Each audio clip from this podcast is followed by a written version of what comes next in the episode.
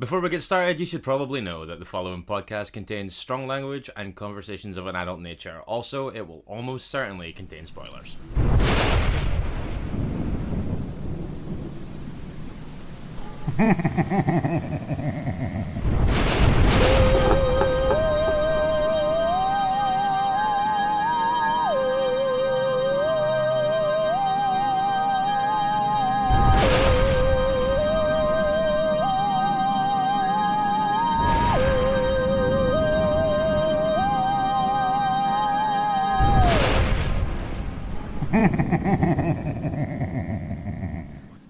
and welcome to Minisode 125 of Strong Language and Violent Scenes, the podcast giving a second chance to films that might not deserve them. I'm Mitch Bain, I'm a lapsed horror writer and an occasional dude in musical things. And I'm Andy Stewart. Hello! How are you, Mitch? Good afternoon. I am fine, thank you. We are coming in hot today, uh, Friday afternoon. Yeah, there's a weird. It almost feels like time travel in a way. It's like we've bought ourselves time. It does feel a bit strange, doesn't it, to be this far ahead of the game? How has your week been? You have been off work for a few days at this point, haven't you? Yeah, I'm on holiday. Whoop whoop whoop. Uh, I'd love to tell you that I'm sat here in a Hawaiian shirt drinking a massive jug of margaritas on a beach somewhere, but I'm not. I'm in my house listening to my son crying in another room. I, I've got to say, he's not in the other room on his own. I haven't just left him crying. He is having his needs attended to, I trust. Yeah, he, it's all under control. How has your week been? What have you been watching? I checked out something that's inbound in the next few weeks. If you don't already know, and uh, I'm sure you do because I've been talking about it for months. On November 16th, our pals at Second Sight are releasing Dawn of the Dead on 4K UHD, big mad package full of all sorts of stuff. We were lucky enough to be sent screeners for most of what's included in the set. Uh, there's some soundtrack CDs and obviously the books that come with it as well. We haven't really, they don't send you that kind of stuff out. But they sent out the discs. Unfortunately, they didn't actually send out the 4K disc. I don't know if there's an additional cost in putting that kind of stuff together to send it out. But they did send out, I guess, what you would get in the limited edition Blu ray release. Okay. I, I don't think at this point I need to talk too much about George A. Romero's Dawn of the Dead. No, not really. No, even I've seen that. Only the third best zombie film ever made, in my opinion. Behind Night of the Living Dead and Zombie Flesh Eaters. Incorrect. Ah. The best zombie film, in my opinion, is Day of the Dead, Ah, okay, okay. Followed by Zombie Flesh Eaters, and then Dawn of the Dead. Okay, I will take partial credit for that answer then. oh, will you? yes, I've decided that's what's happening. Um, okay, so tell us a little bit more about this then.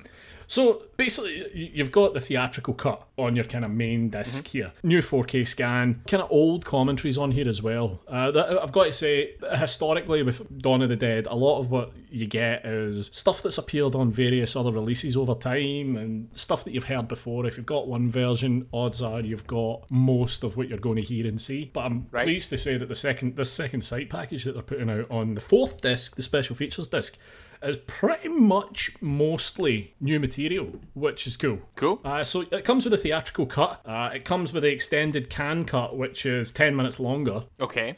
It comes with the Dario Argento cut, which Nice. is the shortest of the bunch, I have to say. Just coming in at a piddly 120 minutes. Paltry.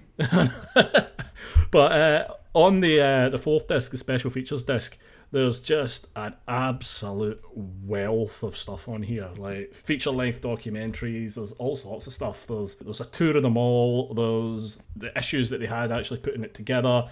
There's a whole segment with Tom Savini on the effects. It's really ma- wildly comprehensive, if I'm honest. It's far and away the most comprehensive release of Dawn of the Dead I've seen. I've also got the Arrow video one, Cool. so that kind of just about completes any supplementary features that you might be looking for. Uh, but I did mention CDs as well. It comes with the sound, the Goblin soundtrack uh, from the Italian Okay. version. It comes with two additional CDs, which is now I've already got one of these CDs, but it's basically all the weird kind of wee bits of music that are in there. Like, you know, famously, the gonk. Do you know the, the, the tune, the gonk? Uh, no. Oh yeah, mm-hmm. yeah. okay, another one. So it's got all that kind of stuff on here. It also comes with a book in the actual package, 160 page book called Dissecting the Dead, which is just for like essays and marketing artwork and merchandise images and stuff like that. I mean, I haven't seen that yet, but I've seen images of it on Second Sight's social media. And the original novelization, kind of repackaged, but apparently the, the text's all the same. It's unbelievable. This was a day one pre-order for me on in the on the 4K version. Just ticking down the days now to November the 16th till I actually get that.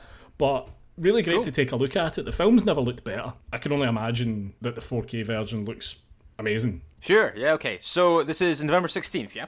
November 16th, via Second Sight, it's Dawn of the Dead. I could talk about the film all day, to be honest, but we all know Dawn of the Dead. We all know how good Dawn of the Dead is.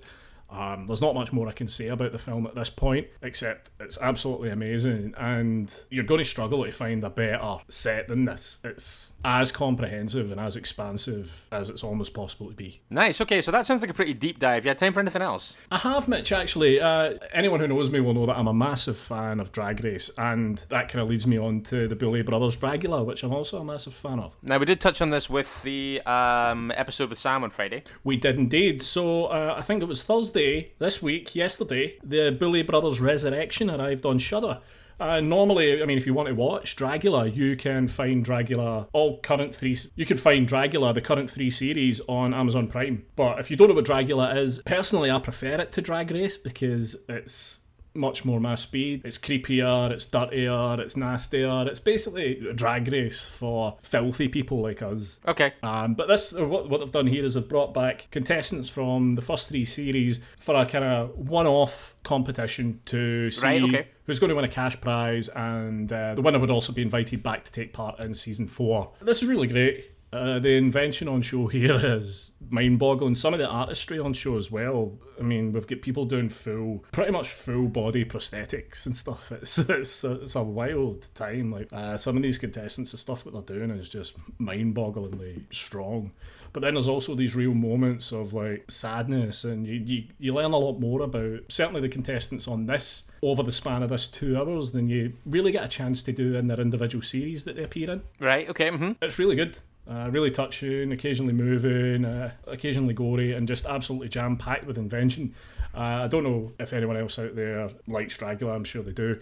But uh, I wouldn't necessarily say that this would be a, an entry point into Dragula. I would begin at the beginning. Okay. Sure. Right. Okay. Okay. And you kind of get a, a grounding in the contestants previously. But uh, yeah, it's really cool. Uh, I wonder if they're going to pick up Series 4 on Shudder because it, it- to me it would be strange now for them to have done this one off thing on Shudder and then not do that, like not, not actually put Series 4 on them. Yeah, it doesn't really mesh with the way that kind of things are broadcast and how things are picked up and how things are programmed these days, would it? There's probably a lot of people who watch Dragula who don't have Shudder. So to me, it would it feels like a kind of missing segment in a way. If it isn't done that way, Aha. that's the completionist in me freaking out. yeah, definitely. I guess you won't be alone in that either. Um, uh, so the first of a couple of uh, Halloween specials coming to Shudder over the next little while, which we'll get to in a while. Sure, yeah. The only other thing I checked out was uh, Borat's subsequent movie film. Okay, not entirely fit for purpose. No. But a quick catch up on your thoughts on that. No, I, I- I thought it was quite funny. I've got to be honest. In spite of myself, uh, I thought it was pretty funny. Okay, I'm on the fence about whether or not I can be arsed with another one of them, but I'll probably end up watching it at some point.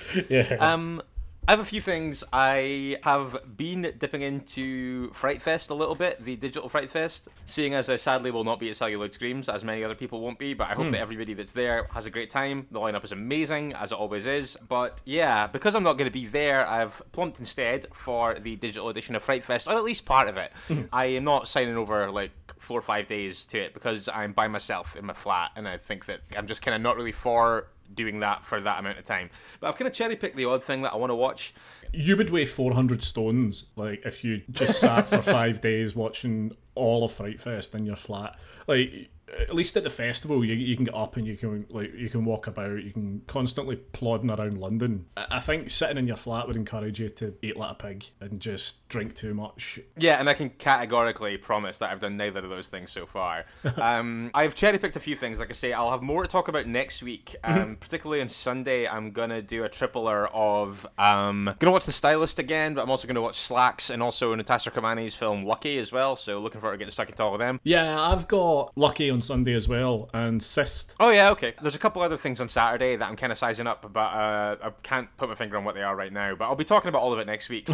what I did do though was I checked out a Dead uh, from Hayden J. Weal last night. Right. I've seen a lot of people talking about this. It seems like it was quite fun. Yeah, I quite liked it. It is a New Zealand comedy, which is kind of reasonable stock and trade for horror festivals these days. In terms of the like, it seems like whenever these things kind of get programmed, they tend to go down really well. This seems to have been no exception. What you have here is um, a stoner character who can see dead people, who teams up with the ghost of a dead policeman to stop a serial killer. Right. Okay. Um, I was kind of quite charmed by this in a way that a lot of these kinds of films are charming. I would say that I didn't like it as much as some people seem to. Okay. I think that it probably ran out of steam a little bit for me as the story had to kind of drive itself to an ending, but I did enjoy it.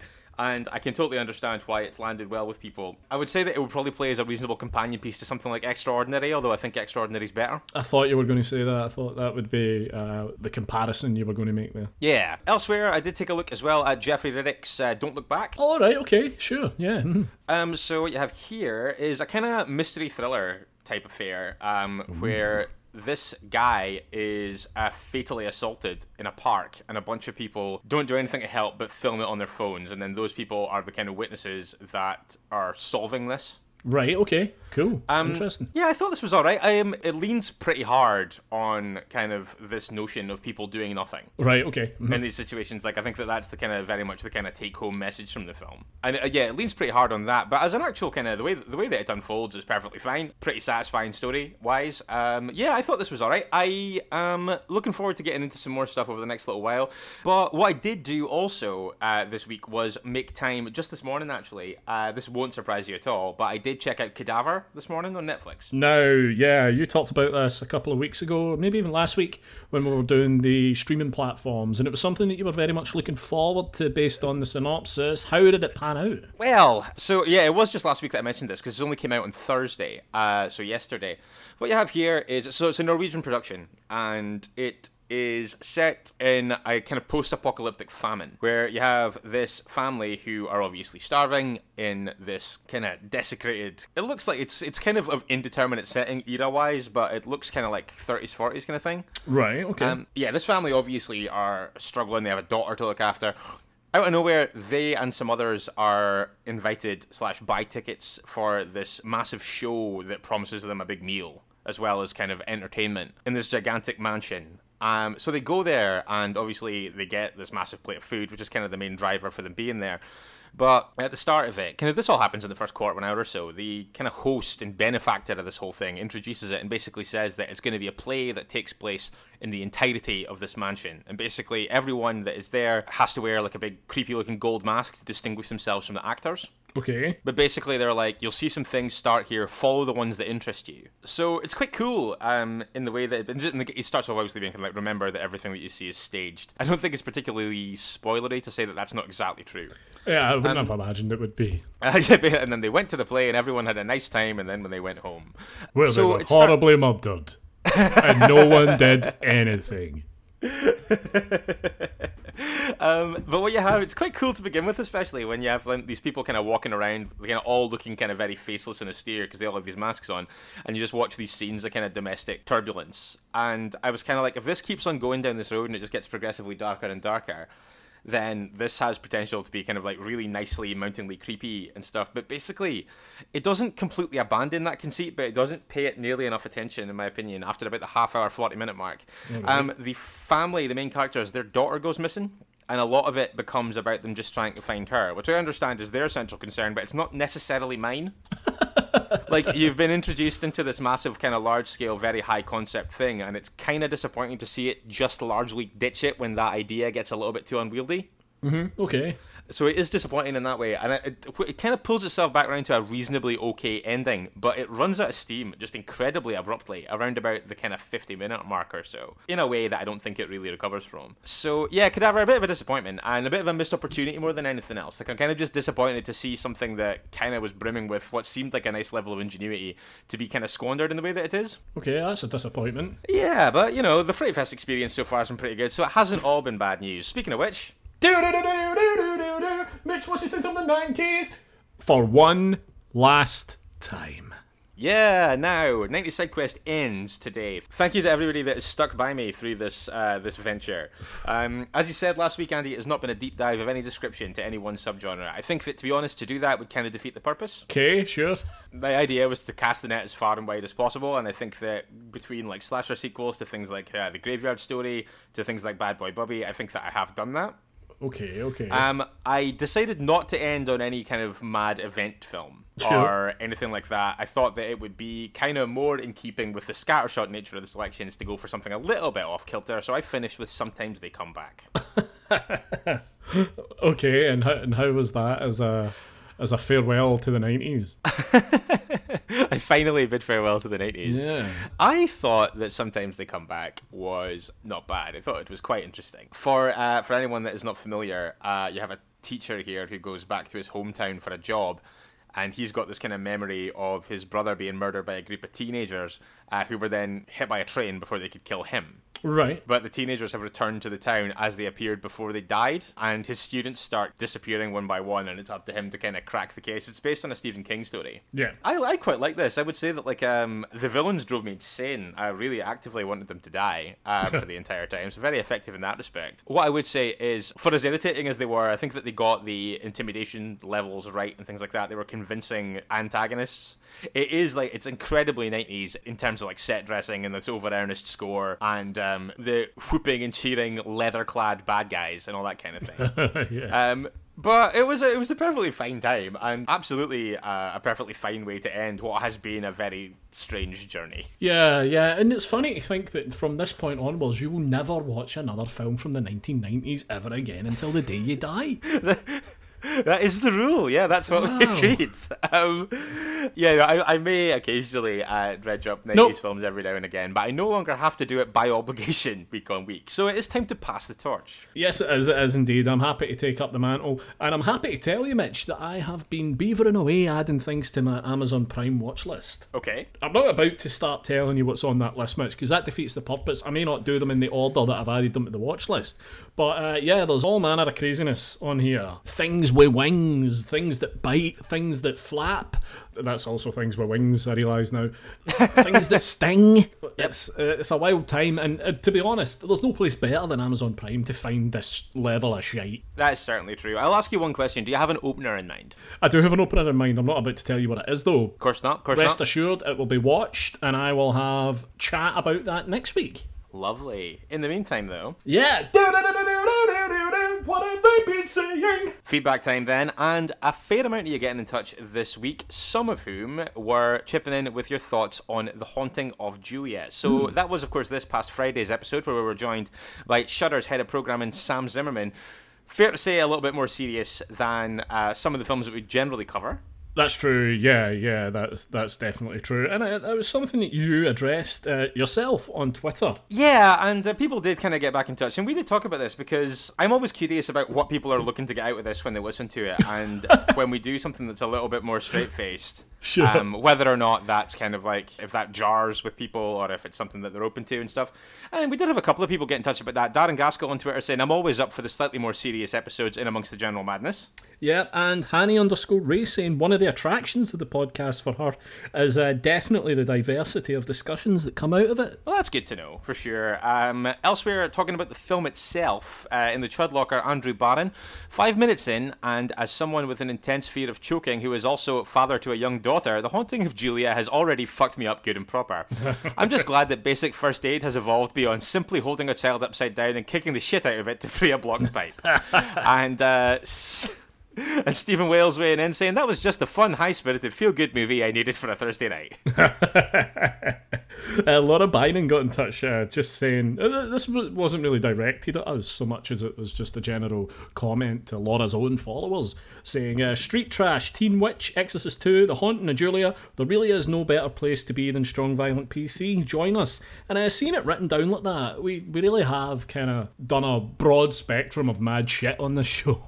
That is very true. I mean, like, see, when you read back through the list of films, honestly, there's sometimes, you know, I remember every episode. Whenever I look one up, I'll look at it and I'll- I distinctly remember that conversation, how I felt about it, stuff like that. But sometimes I'll see a film and I'll be like, oh, God, we did an episode on that one, didn't we? Like, if I'm once looking at it, then I remember the particulars of the conversation pretty well. But at this point, we've now talked about 123 films. I think I can be forgiven for not being able to just immediately produce that list from memory. And one more on the Haunting of Julia. Uh, not so Kean, Kean O'Brien, our pal Hmm. on Twitter. Definitely looking forward to the next Strong Violent PC. The Haunting of Julia gets nowhere near the love it deserves. Um, I think the only person actually who, in advance of the episode, spoke about having already seen the film.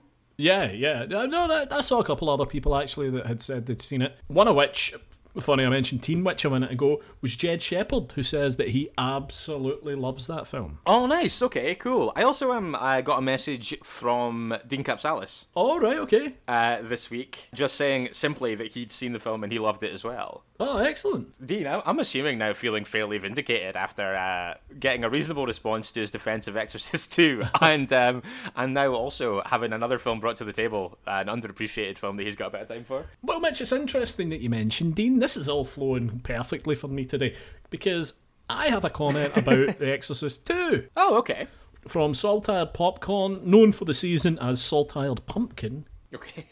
saying, presumably watched the film, um, saying, okay, I'm not entirely won over, but Dean certainly provided a fun and robust defence. Nicely done, sir. Nicely done. oh, can't say fairer than that, I don't think. Absolutely not. It's a tough sell for people to understand. Obviously, Stevie Reeve resolute in his refusal to return to it. yeah. Yeah, other people a little more amenable. Um, I want to say hello to Rob Thorpe, Hi, Rob. who uh, new patron last week. Hmm, yes, thank you. Uh, he got in touch saying that he was going to check out the Mortuary Collection after hearing the Patreon episode about it that we put out this week. Yes, uh, and that's also something we did. Uh, check out our Patreon. Yeah, but needless to say, I did say to Rob when he posted that to um, let us know his thoughts if he did check it out. He said it was tremendous, loved it. Clancy Brown was ace, no arguments here. Yep, you're not going to hear any dissension from me on that point. You want to bring it home with what you have? Uh, yeah, I've only got the one thing left coming in from Dan Popomatic. Name for the season Dan Popomatic, but scary. Clever. He embarked on the same weird quest that you did. Again, a quest that I don't really have any interest in involving myself in, but I jumped onto Amazon Prime, presumably to watch the Welcome to the Blumhouse series that we talked at length about over the past couple of weeks. Mm-hmm. Yeah, yeah. Um, anyone who was listening may know that I'm not a massive advocate of those films. No, no, no. Uh, with the exception of one black box. Uh, Dan Popomatic, however, saying not enjoyed any of those Blumhouse Presents films on Amazon, though I haven't seen The Lie yet. That's not going to be the one to win you over. Well, he goes on to say that, sh- that we said it's the worst of the bunch, uh, so probably won't bother. I have to say, I didn't say it was the worst of the bunch. You did. I've not seen it. I'm not rushing to it. No. I haven't seen it. Trust that instinct. I have just the one thing left, and it's just something that we've been tagged in this week because it's something that we uh, worked on together this week as well. Uh, anyone who remembers our Resident Evil episode, or has been to any of our live shows actually, may know uh, of Michael Park, the host and producer of the Scottish History podcast Scotland. Yeah, does exactly what it says on the Tin the Scotland podcast. It does indeed, yeah. Um, but for Halloween, he is doing a series of readings of Scottish ghost stories, and this week we had The Choking Ghost, which came out on Friday, uh, which is uh, produced by Michael, read by you, and scored by me. Yeah, it's a family affair. It's lovely. Yeah, it's out there. If you search Scotland Scottish History Podcast on all of your podcast platforms, you can get it there. It's only 15 minutes out of your day. If you want to go and take a look at that and hear some of the things that we get up to when we're not doing this, then that's out in the world right now. And if you're a fan of my rumbling tones, then you'll find plenty to love there. Oh, yeah, you're going full uh, ASMR on this one. I know, I, I was real close to my microphone when I was doing it. I was like right in and breathy and everything. Like it was. It's very NPR. I gargled with stones. Sure, of course. What else? so I believe that is it. Yep. It's Mitch's Pitches! It is once again time for Mitch's Pitches. Mitch's Pitches is a feature on the show that is designed to exploit my ignorance for your entertainment. While we're recording, Andy will send a picture to my phone. It will be a poster from a horror film from years gone by. He'll have photoshopped out the title and the tagline and left only the image. It'll fall to me to describe the image to the best of my ability and give it a title and a synopsis. We will then, of course, share the image to social media as well, so you guys can play along at home and get pictures in yourself. This past week, we had the Dead Pit reappropriated by me as The Show Must Go On, the incredible dismemberment of Manboy's fanboys. I quite liked that. Yeah, I thought it was not bad. I must say, I was reasonably happy with it. And a fair few people getting in touch this week. Hanny underscore Ray first then. A Pinhead cosplayer becomes convinced that he's actually a Cenobite after one of his pins is accidentally jammed into his skull in a freak free hug accident. This leads to him digging a pit in his garden, raising the dead, and reaping bloody vengeance on his fellow cosplayers. In conventional horror, he'll tear your sewing apart. Elsewhere, we've got Catherine Mazer, first time pitcher. Wow, welcome. At local fetish party Tickle Me Nappy, things take a left turn with the advent of the Rapture, as they often do. Group Grope favourite Alyssa Bliss, incredibly, is one of the chosen for the pneumatic tube to heaven. Her bevy of earthbound friends aren't so keen to give up the giggle, the compulsive tickle, and won't let go of her feet. It's a war of worlds, laugh till you hurl, or get torn apart in screams. Will she make it upstairs or get ribbed by players for all eternity? It's 1989's The Rupture, you'll split your pants. Okay. like that. Uh, Laura Bynan, it's 2004 in Louisville, and only Michelle Slipcase can descend into the pit to fight off the creepy Kentuckian and little seen but much loved regional horror deadpit.com. Right, okay. I see, I see what she did. Yeah. Uh, James Rodriguez, wanting a break from their lives, Allison and her friends take a holiday to a remote resort in France, renowned for their unbelievable jacuzzi escapes. Once you go in, you come out a changed person, they're warned by a creepy old cook, unaware of how true his words are. The jacuzzi burns off the people's skins, the intense pain breaking their minds, transforming them into cannibalistic creatures who are to be subdued and forced to work in manufacturing plants. Get ready for the horror film critics have labelled somewhat better than walking into traffic. It's 1987's Jacuzzi.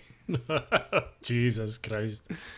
Ian McMillan back sticking to the same theme as last week. Oh, God. Turns out the bowels of the earth are actual bowels. Some teens on a sex and drink camping trip just want to have laughs, and some of the other. But when they find a geothermal plunge pool, they can't help but take a skinny dip. However, this pothole is actually the Earth's arsehole, and only when Fuck. and when the only virgin of the horny group is boiled alive, his soul becomes the sacrifice necessary to open the gates of hell. It's anus horribilis, of course it is. I really liked that. And uh, wrapping us up this week, John Paul Fitch. Gladys loves synchronized swimming. the local YMCA has the best team in the city, but when Gladys is asked to attend midnight practice, she's suspicious. Her anxiety is peaked when the other girls strip off not only their clothes, but their skin, and reveal themselves as infernal demons swimming in a swirling hell soup of demon smegma. Will Gladys escape their infernal clutches, or will she find herself no skinny dipping with the demons? Traci Lords and Carrie Hooter star in the 1992 release Gladys Night of the Dips. Ah, I- see what he's done there. I like that. I like that. By the way, I don't ever want to hear the word smegma on this podcast again. Yes, that is a first and last situation. Yeah, yeah. There's We'll have few, no more of that, thank you. yeah, there's few things in life that churn my stomach worse than smegma and everything that surrounds that. Oh, apologies, we have one more. Not one more instance of that word, but one more uh, pitch from C.P. Buckley. Oh, okay. As the dust settles on the events of the first film, lone survivor Sandy Flaps t- tries to forget the horrific events by taking an island cruise with her few remaining friends. She soon finds that it's more than a Club 18 to 30 holiday when Tackface returns to consume her soul and bring her back to hell. But Tackface isn't the only problem Sandy has to deal with when a horde of cannibalistic zombies attacks the group. Sandy finds a new ally, however, when mercenary, can you guess? Dick Hardman. Dick Hardman comes to the island to stop a cocaine kingpin. Soon the pair are cutting a swathe through the zombies as Sandy tries to evade the evil Tackface. It's 1995's surprise mashup sequel, Heckraiser 2, The Hard Man Cometh. that is your lot for this week. Wow. Okay. Uh, best character name Sandy Flaps. Okay, so CP claiming another win? And uh, best pitch to Ian McMillan. I don't think we should be encouraging this, but okay. CP and Ian, congratulations, you're this week's winners. A double batch of nothing heading your way. So, yeah. You ready? sure. Get a load of this. Here we go. Okay. Here we go. Here we go. Right, right, right. Okay, I'm going to say that this is, in its own way, slightly kind of simpler than some of the stuff you've given me recently, which is weird when you consider what I'm about to describe. There's no border to this image. The background is a skyline with a kind of like blood red moon. We've got a bustling metropolis below us. Sure. Katie hazard a guess as to where we are in the world. Uh, I would say that we are in New York of a certain era because it because that appears to be the Twin Towers uh, in the background there. okay. But yeah, so we've got um, a scatter of um, of high rise buildings that are kind of emerging through a thick layer of either cloud or smoke or fog. Um, we also have a, a large dragon occupying a large amount of real estate in the image. Uh-huh. Uh, it is kind of soaring over the tallest of the buildings. Or actually, it might just be the nearest. First perspective is throwing me. Sure. It might not be the tallest. But uh, in one of its dragon hands, because it does look like it has kind of proper human hands, um, it is holding what appears to be a blonde woman. I can't tell if she's in a state of some distress, but if I was in her shoes, I would be. um, she has long blonde hair and she seems to have been plucked from somewhere and uh, the dragon is looking menacingly, not actually into camera, just kind of looking down on the city below. So there you go, bustling metropolis against blood red skyline as a dragon flies away with distressed blonde-haired woman. Crucially, though, Mitch, to be in her shoes, uh, she would have to be wearing shoes. She is not wearing shoes here. Also, there's a further perspective issue at play here because is this dragon about to straddle the building or is it carrying the woman away from the building? Because if so, not only is the dragon large, the woman is inordinately large. Also true, yeah, yeah, yeah. A few unanswered questions here, actually. I have a couple of notes about this poster, but I feel like that's not really the point. Um, let's see what I can do with this. Sure, no problem. right, okay. Let's uh, yeah. let's uh, give me a minute and see what I can come up with on this one.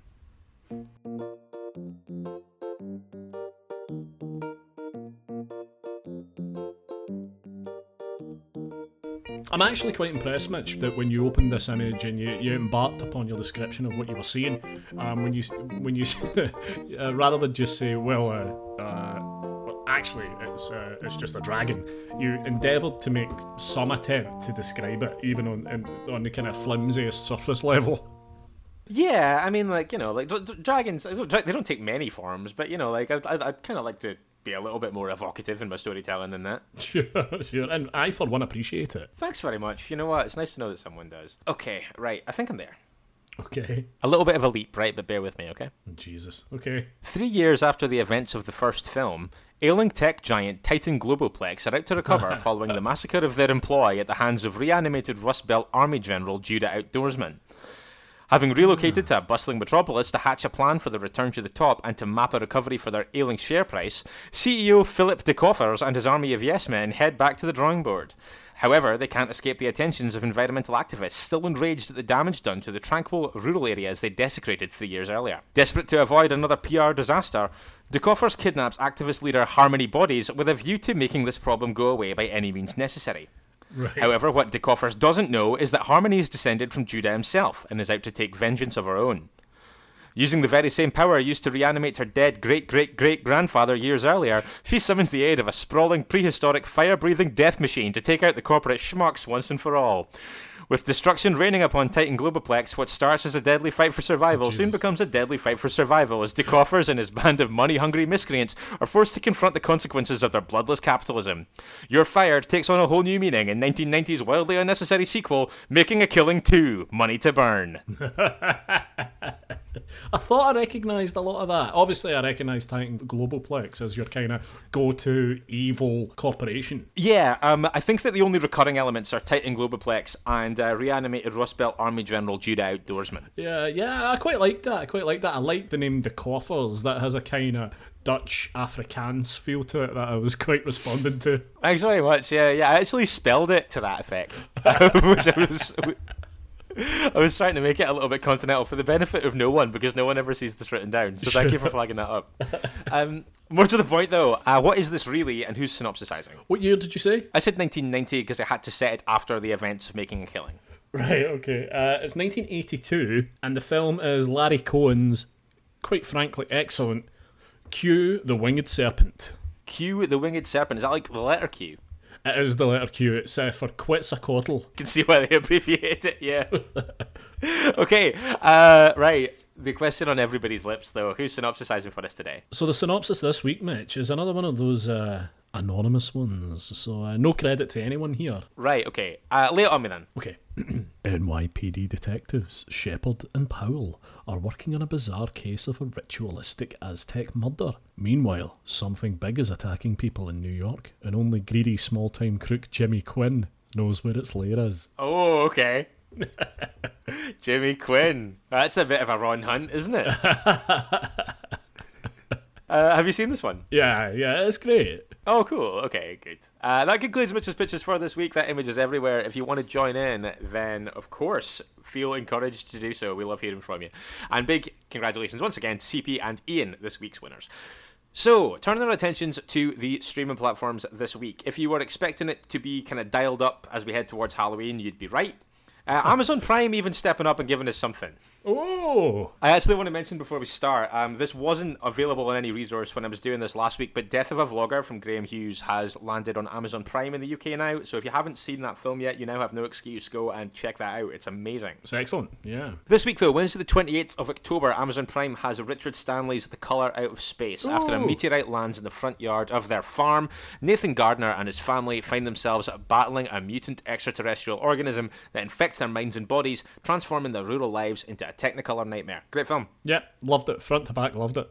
On Now TV and Sky Cinema on the 30th, we've got The Invisible Man from Leigh Whannell. After staging his own suicide, a crazed scientist uses his powers to become invisible to stalk and terrorize his ex girlfriend. I still haven't seen this. Uh, loved it. Front to back, loved it. Okay, cool, great. I remember you saying that at the time, actually. Yeah. Now, I'm never entirely sure how these work on Sky when they do these um, collections, Right, okay. hmm because they're often films that have been there for a while and continue to be there after this. But they've kind of done a couple of things where they've kind of collated a few things for Halloween favourites. There's a Halloween collection that is kind of assembled from the 24th of October to the 1st of November.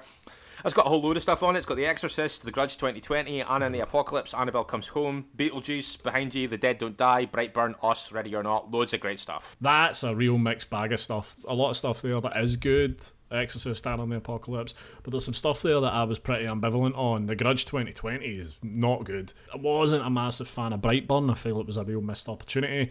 Uh, yeah, that's a that's an interesting selection. One thing I do think that is cool, though, that they have done that may be of interest to listeners of ours with children is that they've put together a spooky collection, which is ghost or horror stuff that's pitched at children. All right, that's quite cool. Yeah, so if you're looking for some inspiration for something to introduce your kids to this Halloween, then uh, this collection's got a whole load of really good stuff in it, actually, depending on to what extent you want to traumatize your child. We've got uh, The Addams Family, Coraline, which I think is amazing, uh, Ghostbusters 1984, got uh, Hocus Pocus, The Witches, if you really want to freak them out, um, and also Casper the Friendly Ghost as well. So loads of stuff, like I say, of varying degrees of scariness if you want to introduce your kids to some stuff this year. Lovely. Some of that stuff's really good. Disney Plus has a similar thing just now, like with uh, Nightmare Before Christmas and Frankenweenie and Hocus Pocus as well. So there's a bunch of stuff on there as well. Oh, nice. That's cool. Um, so Shudder has also got your backs, as you may have come to expect. On Monday, the 26th of October, we have an animated Creepshow Halloween special. Ooh. Halloween edition of the anthology show starring Kiefer Sutherland and resident Mitch Bain favourite Joey King.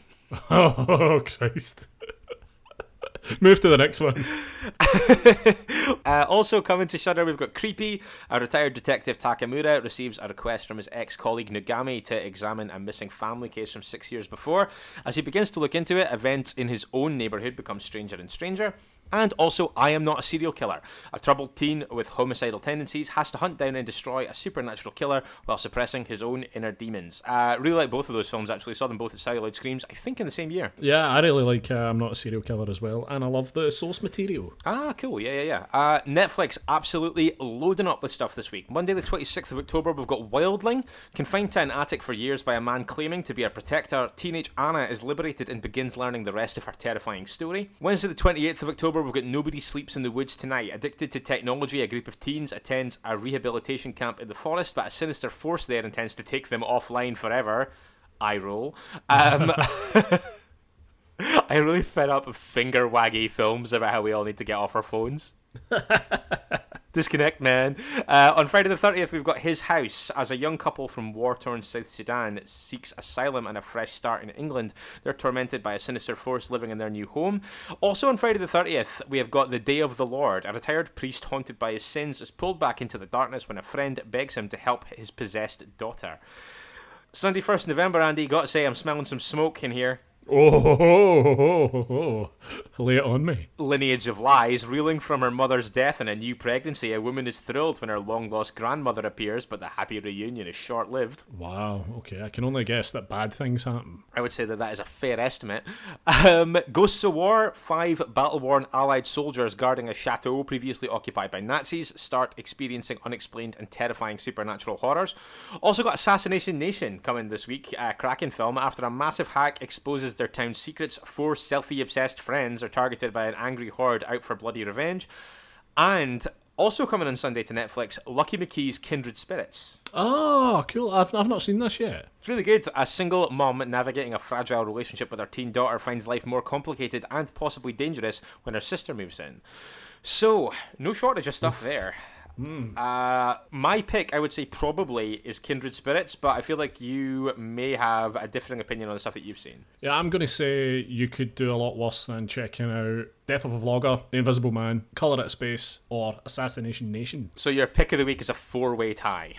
It's not a four way tie, but uh, those are four excellent films this week, and you could do worse than watching all of them. Yeah, definitely get stuck in. Uh, that is everything for the streaming platforms this week. I think that basically everywhere has done a pretty good job of programming some pretty cool stuff for Halloween. Yeah, actually, yeah, I would agree with you, Mitch, because we are pulling pretty tight into that, that special day. Indeed, we are. Yeah, yeah. Special in many ways this year, of course. Don't fucking remind me. Turning attentions then to this week's show, which is, I guess, effectively our Halloween episode.